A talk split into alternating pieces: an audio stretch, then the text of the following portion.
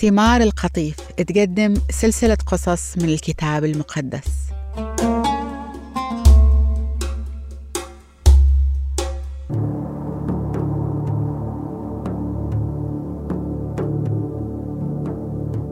وبعدين ملعك الله حصلها في مكان قريب من العين في الطريق اللي يودي إلى شور. وقال هاجر خدامة ساراي.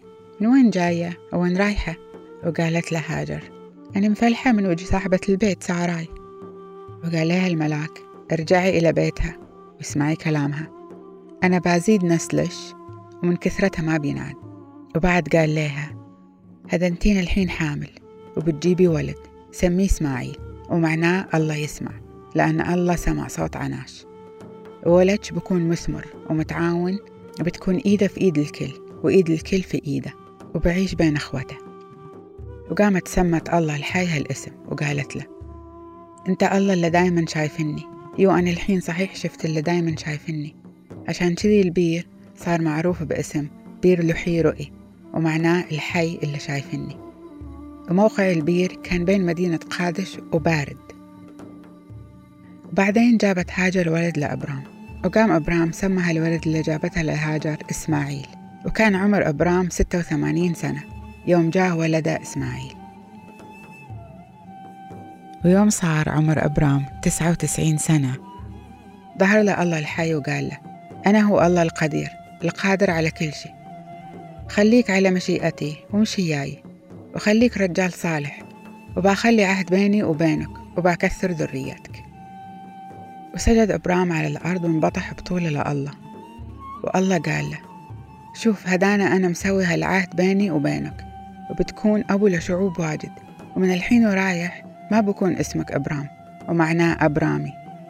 ولكن بغيره لإبراهيم ومعناه أبو الشعوب لأني بخليك أبو لشعوب واجد. وبخلي نسلك مثمر وبزيد مرة وبخلي شعوب تتفرع منه وبيجي من نسلك ملوك. وبخلي هالعهد بيني وبينك وبعد بيني وبين نسلك جيل بعد جيل للأبد. وبكون أنا إله لك ولكل نسلك اللي بيجوا من بعدك. وبعطيك وذريتك اللي من بعدك كل هالأرض اللي مشيت فيها. وصرت فيها غريب. يعني كل أرض كنعان اللي أنت عايش فيها. ملك للأبد وبكون أنا إلههم. وقال الله لإبراهيم حافظ على العهد اللي بيني وبينك. أنت ونسلك اللي من بعدك جيل ورا جيل. واللي الحين بوصيك عليه بكون العهد اللي بيني وبينك. وبيني وبين ذريتك اللي بيجوا من بعدك. العهد اللي لازم تحافظوا عليه. واللي هو إن كل ذكر منكم لازم يتختن. وكذي تسووا تختنوا راس كل عضو ذكر وبتكون علامة العهد بيني وبينكم. اختنوا كل ذكر لما يصير أبو ثمانية أيام سواء كان مولود لك ولا لغيرك. وإذا مشترين بمبلغ معين من الفضة من عند أحد غريب مو من لحمك ودمك. زي ما قلت لكم كل مولود ذكر لازم يتختن سواء انولد في بيتك لو انشرب مبلغ من الفضة. وهذا بكون عهدي في لحمكم للأبد. ولا ما بيتختن فيكم بيستأصل من بينكم لأن نقض عهدي. وبعدين بعد قال له وأما ساراي زوجتك لا تسميها ساراي من اليوم ورايح بكون اسمها سارة ومعناه أميرة الكل. بباركها وبعطيك ولد منها. بباركها وبخليها أم لشعوب واجد ومن نسلها بجو ملوك. وسجد إبراهيم على الأرض وانبطح بطوله لله. وقام يضحك بالسكتة وقام يقول الحين من هو اللي بجيب أولاده صقلمية وإيش بخلي سارة تحمل وهي عمرها تسعين سنة؟ وقال إبراهيم تهدوها إسماعيل وعندك والله قال له لكن سارة بتجيب لك ولد وبتسميه إسحاق ومعناه أضحك. وبصير بيني وبينه وبيني وبين نسله عهد للأبد. وبالنسبة لإسماعيل بعطيك اللي طلبته. أنا باباركه وبكون له نسل وبزيد نسله مرة واجد. وبكون أبو ل 12 رئيس. وبكون أمة كبيرة. وأما عهد اللي أعطيتك إياه بالنسبة لإسحاق اللي بتجيبه لك سارة بصير السنة الجاية في نفس هالوقت. ويوم خلص الله كلامه يا إبراهيم راح. في هذاك اليوم قام إبراهيم أخذ كل اللي انولدوا في بيته وكل اللي شراهم يصيروا عبيد عنده وختنهم زي ما قال له الله. وكان عمر إبراهيم هذاك الوقت تسعة وتسعين يوم تختن. وإسماعيل كان ولد 13 سنة يوم ختنوا تختنوا اثنينهم في نفس اليوم وختن كل الرجال اللي في بيته سواء كانوا مولودين في بيته ولا اشتراهم من الغرب. وظهر الله لإبراهيم وهو كان قاعد في بلوطات ممرة في عز الحر في الظهر قام طلع ورفع عيونه وشاف ثلاثة رجال واقفين قدام خيمته وقام يسرع عشان يستقبلهم من مدخل خيمته وسجد على الأرض وقال يا ربي إذا راضي عني عاد لا تعبر من عندي بدون ما تزورني. خليني أجيب شوية ماي تغسلوا برجولكم تستريحوا تحت ظل هالشجرة وأجيب لكم لقمة تاكلوها تسندوا بها نفسكم وبعدين كملوا طريقكم لأنكم مريتوا على بيت عبدكم. وقالوا للرجال زين تسوي مشكور ما قصرت وراح إبراهيم يركض ركيض لزوجته سارة وقال لها اسرعي واعجني ثلاث قطع عجين من النوع الزين واخبزيهم وراح إبراهيم يركض إلى مواشيه. واختار بقرة صغيرة متعافية وأعطاها أحد من خدمة يجهزها ويطبخها. وجاب شوية زبدة ولبن والبقرة اللي طبخها وحطها قدامهم. وهو ضل واقف قريب منهم عند الشجرة وقام يخدمهم وهم يأكلوا. وبعدين سألوا وين سارة زوجتك؟ وقال إبراهيم هديها داخل الخيمة.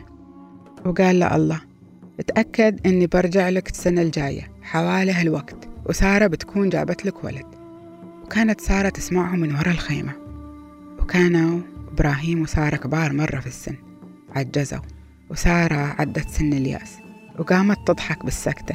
وقالت الحين بعد أنا بقدر أجيب ولد لرجلي أه تاج راسي. أنا عجوز ده أنا عديت سن اليأس. وقال الله الحي يا إبراهيم. بلاوة ضحكت سارة وقالت الحين صحيح بجيب ولد وأنا في هالعمر. شفي شي صعب على الله. برجع لك السنة الجاية في هالوقت المحدد. وسارة بتكون جابت لي ولد. وقامت سارة خافت وقالت ما ضحكت. وقال لها الله لا إلا ضحكتي. وبعدين قاموا الرجال طلعوا وراحوا جهة سدوم. وإبراهيم مشى إياهم عشان يسلم عليهم. وقال له الله أنا يعني أقدر أخبى عن إبراهيم الشي اللي بسويه؟ إبراهيم بصير أمة كبيرة وعظيمة وبسبتها بتتبارك كل شعوب الأرض. أنا اخترته عشان يوصي نسله وأهل بيته من بعده إنهم يمشوا في طريق الرب ويسووا الخير ويحكموا بالعدل عشان يتمم الله الوعد اللي وعد بإبراهيم وقال له بعد الله لأن الشكاوي من مظالم سدوم وعمورة زادت وخطاياهم زادت. أنا نزلت علشان أشوف إذا أعمالهم تطابق الشكاوي اللي جتني عليهم. وإذا هالشكاوي اللي جتني مو صحيحة أنا أكيد بعرف. وراحوا الرجالين من هناك إلى جهة سدوم. ولكن إبراهيم ظل واقف قدام الله الحي وقرب من عنده وقال له الحين صحيح بتهلك الصالح يا الطالح. فلنفرض أن في خمسين واحد صالحين في هالمدينة. بعد بتدمرها. وما بتعفي عنها عشان خاطر الخمسين صالح اللي فيها. حاشاك يا رب إنك تسوي هالشي. إنك تهلك الصالح يا الطالح وتعامل الصالح زي الطالح. حاشاك يا رب. يعني ديان هالأرض كلها ما بيحكم بالعدل. هذا ما يصير بعد. وقال له الله إذا في خمسين واحد صالح في سدوم بعفي عن الكل عشان هالخمسين.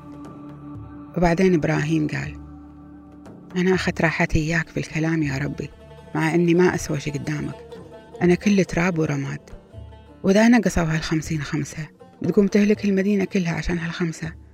وجاوب الله وقال عشان الخمسة والأربعين الصالحين ما بهلكها.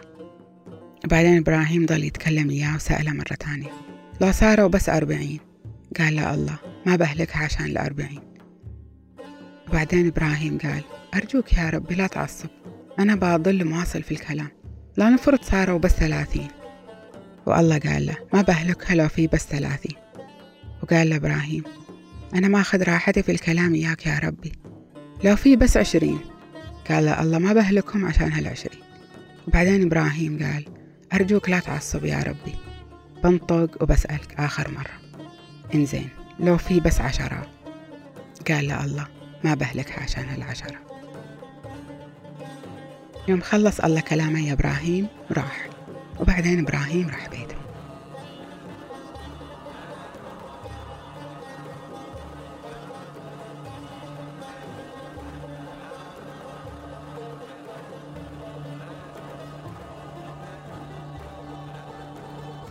وقال لها ملاك الله هذا انتين الحين حامل وبتجيبي ولد. سميه إسماعيل ومعناه الله يسمع لأن الله سمع صوت عناش.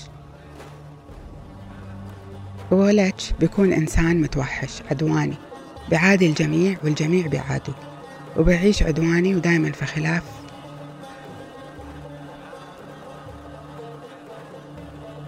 مع كل أخوته.